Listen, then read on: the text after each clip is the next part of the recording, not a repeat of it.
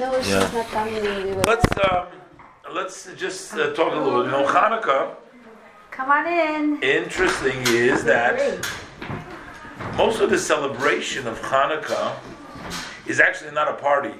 Um, you know, like say Passover, for example. So we have a seder, we have a meal. Uh, even a Purim, you know, which is a rabbinic. There is the rabbinic festivals, and then there is the festivals which is in the Torah.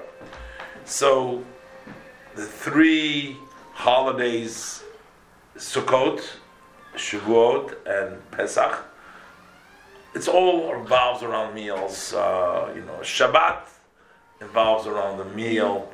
Even Purim, which is the rabbinic, is also revolves around a meal. But the holiday of Hanukkah, while we make a lot of parties, yes, but essentially the mitzvah is the lighting of the menorah, the lighting of the lights. And there's a reason for that. Uh, the reason for that is because in most of the uh, times when we celebrate, like the Exodus of Egypt, for example, or Purim, it was mo- mainly a physical situation that we faced. Um, during uh, Pharaoh's slavery, the Jewish physical life was in danger. I mean, the Jewish people, unfortunately, had terrible experiences. Our history is full with very sad incidences where anti Semites of all kinds and colors, of all stripes, have wanted to do us harm. But in a lot of these cases, in most of these cases, it was a physical danger for the Jewish people. But in Hanukkah, the main problem was a spiritual problem, which means the Jewish people still had the temple. We had the temple, it was the time of the second temple. Um, so we were in the land, people were in, in, in Israel, we were in, in, in, in, in, in uh, to a certain extent, a sovereign nation, to a certain, weren't fully sovereign, but they were, uh, uh, we were our own destiny. We decided our own destiny, and the Jewish people had a a, uh, leaders, and they had um, basically a certain level of autonomy over there in Israel. So physically, it wasn't so bad, but it was actually a spiritual war. It was a spiritual war because the Greek and their main goal, the people of the time, was to assimilate and to get the Jewish people to become like the rest of their society, not to be different and not to observe the Torah. If you see, like in the like you see in the prayer that we say when we say thank God for the miracles, so over there in the prayer that we say, it says what they wanted to do is lashkicham They wanted to make us forget the Torah, and they wanted to remove us from the laws. They they didn't want the Jewish people to be practicing their religion. So it's really therefore it expresses itself in light, not so much in a physical. A meal is something which is physical, your body enjoys. But light is considered more a spiritual. The light of the menorah is actually supposed to give us a spiritual energy, uh, supposed to give us light, supposed to give us motivation to sort of hang in there spiritually, to continue our tradition, and to look at the menorah in a way like we are part of one menorah. Matter of fact, like this, when you read, you see when the Jewish people first went down to Egypt, it says there were 70 people. It was Jacob with his children and his grandchildren. There was 70, 70. When they came out of Egypt, they were 600,000. Bless you.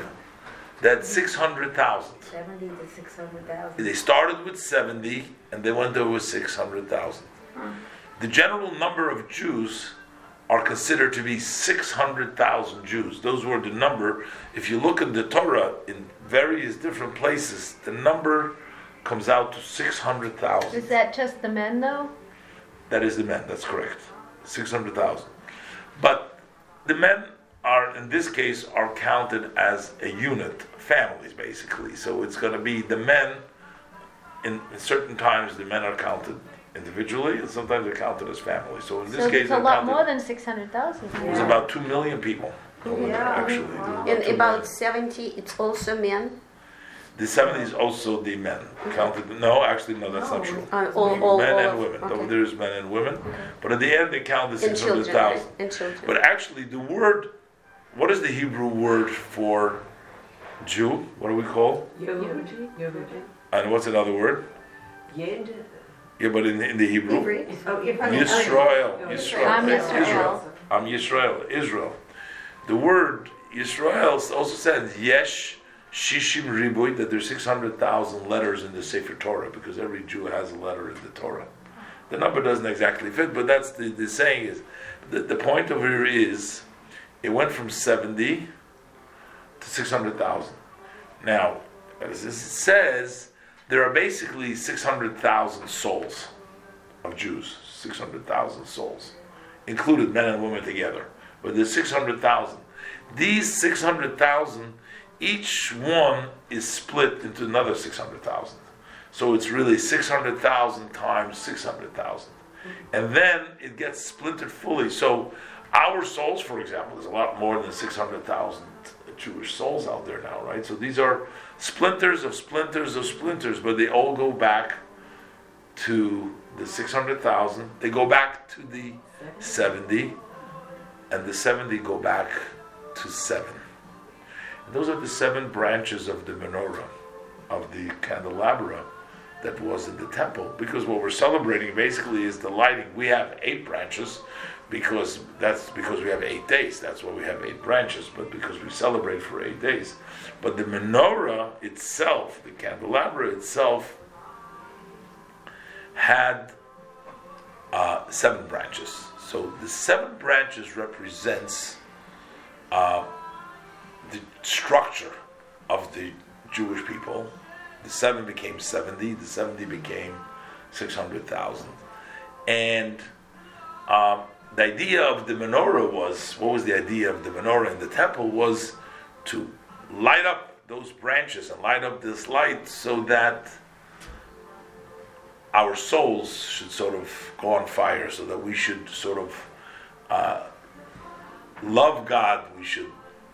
The, the whole idea for a human being uh, living in this world and basically dealing with material things all around and with all the obligations, with all the stresses, and with all the deadlines, and with all the things that you're you're just almost don't have time for the things that are sometimes important in life. You know, you don't have time, or you don't have time for sometimes for family. You don't have time for your religion. You don't have time for uh, you know uh, for yourself. You know, for everything. You know, you're you're basically inundated with. So, how do you sort of Pull uh, yourself out. pull yourself out, and how do you? Uh, that was the lighting of the menorah that took place. The, the lighting of the menorah was sort of a boost. It gave you like a push, you know, on a spiritual level. Light your menorah. It's seven branches. And the interesting thing is, you know, it's a very interesting uh, idea. The, the menorah, when it was created, when God said the menorah was created different than all other, the menorah was created out of gold. But the way it was created, it was one piece of gold and then they stretched it out sort of and they made the branches but they didn't solder it together they didn't take branches and put it together why why was it made so difficult i mean it would seem a lot simpler to just take the different branches and um, and shall put them together. Why? Why was Hashem insisting that they make it all out of one? So they started off with a ball of a kikar zov, it was a certain amount of gold, and they had to shape it into the different branches. The idea is that while we are different, we have different sparks. We talk about seven, we talk about 70, or even 600,000, or even 600,000 times 600,000. But we really come from the same piece. It's not a different piece. We're really, it's really one and the same. It's just stretched out in various different directions, but it's really. I told once over a, um, you know, it says that when Jacob was uh, on his way to Lavan in the Chumash, when it was in the story there, it says that he wanted to lie down, and um, and he was looking for a, uh, a stone to put under his head to raise his head a little bit. So the Medrash says that there was a uh, an argument between the various different stones. Each one said, "I would like this great, righteous, holy man to put his head on me," and the, the stones were fighting with each other. God made a miracle, and all the stones attached, it became one stone. No more fights, we're all together. So the rabbi asked the question. He says, but hey, we still didn't solve the problem. Because inevitably the, the, the tzaddik, the rabbi, can only put his head on one spot on the stone. So each spot of the stone is still gonna say, hey, I want the tzaddik to put his head on me. And the answer is, if it's one stone, that wherever he puts his head, he puts on everybody. It's not separate. If you are one, then it doesn't make a difference. Then we're not different. We're not different. We're not. When you're different stones, you're separate. Then it's me or you. And the same thing is true, as the Alter Rebbe says in the Tanya, in chapter 32, that if we can reach in deeper in ourselves to a spot in which we are not separate from each other, and we're actually one and the same. Can I? So, can I- sure. Um, so I was reading a little bit of Rabbi Kook, and he wrote his own theory of Shema, Shammai. And Shammai had the lighting of going from eight down to one. And, and Rabbi Kook understood it as because we're so fragmented as Jews and so forth, that he came up with the idea of, you know, in addition to that as you go down, it would be, you know, fewer and fewer divisions between Jews and then becoming Yichud, you know. Very interesting thought. But I think, I mean, again, I'm not here uh, the challenge but I think that unity means we can be eight and we're still in the same menorah.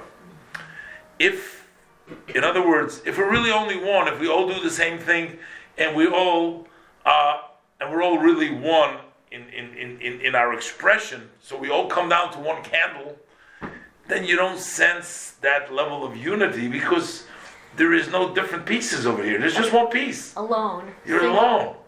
But the idea is, I think, that's why maybe the rule is like Bes Hillel, to have eight different lights, and yet we're all shining together.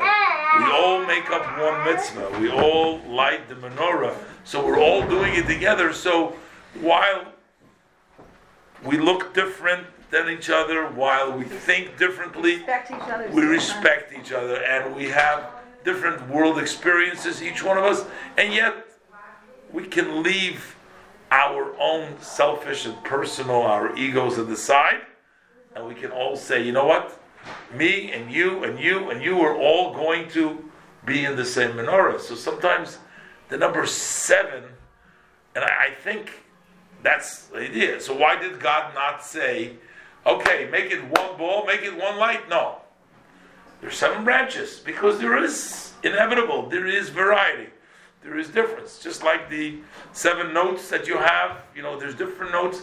If you're going to have a, a beautiful uh, orchestra, you're going to have, you need to have all the various different kinds of note and music together. Together you have a symphony, and together you have so these all different kinds of players.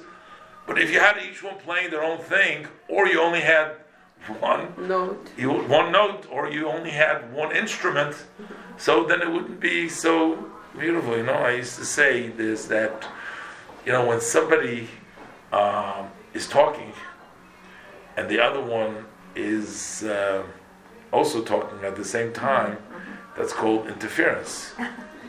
but when somebody is singing and then everybody else joins in song, Ah, that's called harmony. harmony, yeah. Uh, that's called harmony. Then you're actually, then you're not, uh, you're not interfering because we're all in it together. We're not doing things separately. So I think that sometimes unity is better expressed in the differences being respected and people can unite uh, to, for one goal. But in any event, uh, one of the ideas the Alter Rebbe brings down in the Torah or talking about Hanukkah, about lighting the menorah, about giving that spirituality, he says that, you know, a lot of times there's a lot of things we don't understand. There's like, we don't know God's wisdom is beyond anything we can comprehend. So, like, we don't know why God wants us to do a mitzvah, why God chose these things. We will never figure that out because, in order to, we got to be God to know why God wants. God's wisdom is not something that we can figure out. But yet, in God's great kindness, God has shared with the human beings the various different laws that we study and we and we're sitting here today trying to figure out coming up with certain ideas about the menorah and about the lights. And so we have a little bit of of an insight that we can enjoy and we can appreciate. When we understand something that's like there's light here now there's clarity there's there's vision we can see things. When you don't know things then you're like in the dark. Mm-hmm. And really, the oil and the flame can be actually be compared. You know, it says, Ner mitzvah, v'torah or. The mitzvah is like the lamp, and the Torah is like the light. So what do we say? What is the lamp? The lamp is basically the oil. The, the one that holds the lamp is the oil that holds the oil. Now, oil itself actually doesn't burn. If actually, if you're going to put a flame into the oil, it's going to extinguish the oil. The oil is going to be extinguished. It's only when you have a wick and you have a little bit of the oil going to the, it fuels that flame a little bit at a time for as long as there is that oil to keep that flame burning. And when the oil is gone, then the flame is gone.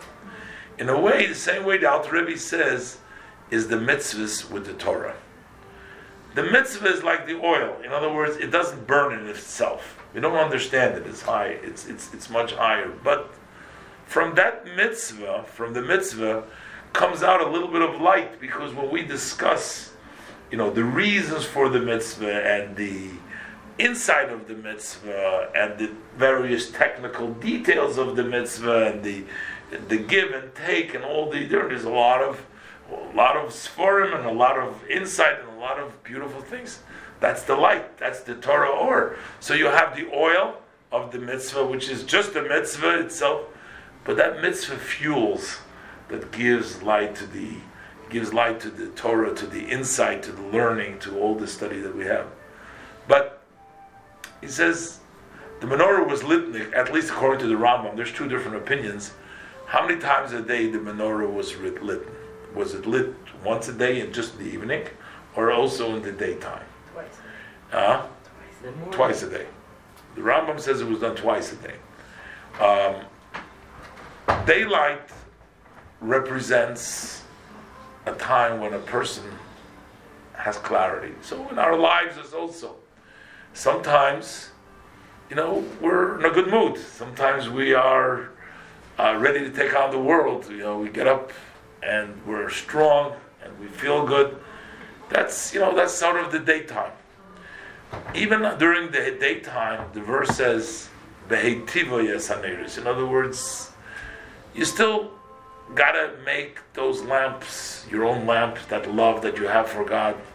You have to do something for it, even though it's daytime, but still, because we're mortal human beings, we're involved with daily activities, you have to make good your lamp. We have to fix. In other words, God will help light your candle, help you and ignite you, but you gotta make a little contribution yourself. You gotta make yourself good. But it's that's easier because you're in a good mood, you're positive, you're uh, Energetic. what? Yeah, you're energetic. You know, you're motivated. You know, you're you're good.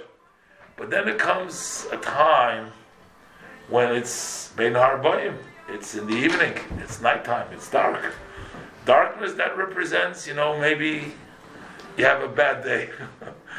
you're in a bad mood, and you know things didn't go the way you would like to. You had uh, a hard day at home, maybe with your boss at work, or maybe with the kids, or maybe you know various different things that causes, and we are we are down. So that's the evening by us. So we need a little bit of a help. We need somebody to sort of cheer us up, give us a little chizuk, give us strength, give us a little courage, give us a little uh, uh, change our mood. And that's it says uvahalis Aaron esaneris. Over there in the Torah, the word uses when Aaron raised up the. Aaron is considered a servant of Hashem who, who sort of helps the uh, the people, gives them that courage. You know, every gen we don't have a Beit Hamikdash today. We don't have a, a menorah in the temple. We don't have all those things. But the spiritual parts of it we do have, which means um, sometimes we feel good and we feel like we want to love Hashem. Uh, and uh, sometimes we have a hard time loving Hashem. Sometimes it's dark and we we have a hard time. And um, so then we need the Aaron to uh, sort of lift us up. And in our generation, uh, our Aaron is the Lubavitcher Rebbe who put on a good video or a good encouraging words, and you hear the positive only. You get the positive energy, and you get the real good outlook. Or you read the Rebbe's letters, and you hear and you see that you know. Here you have Aaron who's not tainted, and he can raise your mood. He can sort of elevate you. He can give you a little bit of uh, of strength that you're looking, so that it lights up your own menorah. You become passionate about your Yiddishkeit. You become you love Hashem, and um, and your menorah starts to burn and shine. So together with everybody else's, and um, together every candle that we light. We've said many times that one of the qualities of light is you don't fight with the with the adversary. You have to battle. Light, you bring in light, the darkness disappears. just goes away. It's easy. You don't have to sort of struggle. You don't have to fight with the darkness. You just gotta light it up, and you gotta bring in. That's something which is important to realize. The Alter Rebbe says that that you know the the side of good, the good that we all possess, is much stronger and has much more. Po- is much more potent than the uh, than the negative side in us. You know, we and only thing is when it's not easy always, and it's not. We need God's help. That's why we have the Aarons, the Cohens. We have the uh, agents that Hashem sends in every generation, people to encourage us, to push us, to give us strength, and they light up our menorahs, and then we we become closer to Hashem. But it's important to remember, while one branch, other branch, we all are part of that same menorah. We're all same menorah. We all contribute. We all do, and the law is like Beis Hillel, which means we always increase a little bit more. We never stay That's the reason why the law remains like Hillel, because we never stay at the same place. Oh. We always make sure to go up a little bit higher. That's why the law is like Beis Hillel, not like Beis Shammai. Because we should never be satisfied with our accomplishment from the day before. If the day before we did one, we gotta do two. We gotta always keep on growing in our spiritual level. And um, sometimes somebody equated it, you know, it's like climbing a mountain. Yeah. Climbing a mountain. Uphill. If you don't keep on going higher, then inevitably you'll fall. You're gonna go lower. So you gotta always never look down. Always look up. I'll tell you a story about the Holy Tzaddik Ah, Mishlat, and then we'll go to Light the menorah. She says, I'm out of time. Okay. No, I said you're increasing more and more. You're going from learning Torah to actually lighting the menorah. Um, so, um, Reb Meir Mishlat, he was a known great, righteous tzaddik, a holy man. And um, he had a custom, like many uh, very pious people. They used the mikveh every day before they go to uh, pray. They immerse themselves in a body of water. And the mikveh in his town was on top of the hill. And he would go every day up to the mikveh. And um, when it, winter came and the uh, roads, the path became full of snow and ice, ordinary people couldn't make it up there. They would fall, they would slip and fall. Miraculously, Reb Meir, he would go up to the mikveh every day, never fell. And the word has gone out in a whole community, all over. This great tzaddik, the great righteous man, he, rabbi, he can walk up and never falls. And there was, you know, of course, the skeptics, and they said, nah, this is not true. And this, yeah, eh, no big deal. If he can do it, we can do it too. So they went and attempted, you know, for strong, big guys. They said they started, they went, which, by the way, reminds me of another story. Yeah, yeah, remind- reminds me of another story. One year, it was about the Yud Shvat time, it was in, in Crown Heights as I was growing up as a youngster. It was like a sheet of ice. You know, sometimes you get up in the morning, it was a sheet of ice. You couldn't walk without slipping now. Now, the Rebbe lived on President Street. He had a couple of blocks. You know, it would be like a quite a walk to get. Not a walk. It would be a, a ten minute brisk. The Rebbe would walk very brisk. You know, a ten minute walk from the Rebbe's house to 770. The guys got up in the morning. They saw that. Uh, what it was like is they were, everybody was concerned that the Rebbe shouldn't fall, and uh, so they uh, they sent these two strong guys to walk, and they're walking uh, alongside the Rebbe just in case. So you know that they let him. And as it turned out, the two of them fell, and the Rebbe had hold them. they were there to protect the Rebbe, and uh, so it was. You know, it's, it says about the Aron, the Ark. You know, the the Kohanim, they they carry the Ark on their shoulders. So it says actually, it's noises noisev. It would carry those who carried it. So it actually, they didn't have them carrying; they were being carried by the ark. But anyways, back to the story.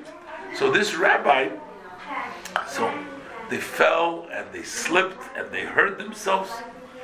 Okay, so then they came to the rabbi and they said, Rabbi, you know, apologize, you know, we didn't believe we see. But tell us, how do you do it? How do you, it's impossible to walk up there without slipping. He says, you know what? He says, I have a rope that goes up to the top. He says, when somebody holds you from the top, you don't fall on the bottom. He says, in Yiddish, he says, as man halt von oben, fällt man nicht von unten. When they hold you from the top, you don't fall on the bottom. Basically, you know, there is not, you're held from the, so, this is the, I forget how I came into the story over here, but in any, in any event, Hanukkah is always a good time to uh, tell the story. It's actually brought down that the Rebbe's, you know, mostly they were with the Hasidim, but it says that on, on Hanukkah they would make, a, they call it a latkes oven. They would make an evening where they would serve latkes, and they would tell stories. And but they said, you know, some of the stories they would say, they would tell them over every year. And my father, may he rest in peace. So he had, you know, several stories that he would say. So, and some of the kids would say, "Ta, we heard the story last year." so my father told us that there is a sefer that says from Rabbi Yehuda Chassid. It says that if somebody repeats a story, you're not allowed to tell him. then you already told. You have to pretend like you never heard the story, just, to, just I guess to make them feel good. you know? You were telling the story about the mountain, Yeah. that the more you go up, Oh, you can't look down and you can't Oh, you can't look you'll down. fall. yeah. So when you go, when I was in this case, when they hold you from the top, then you don't fall on the Or bottom. even if you believe you're being held. Well, yeah, that's the Yeah, whole. you're being no. Actually, you're being held. Only question is, you gotta hold on to that rope. Somebody gives you a rope, you just gotta, you gotta find it in you to hold on to the rope, and and then you'll be held. Okay, we'll go do Hanukkah.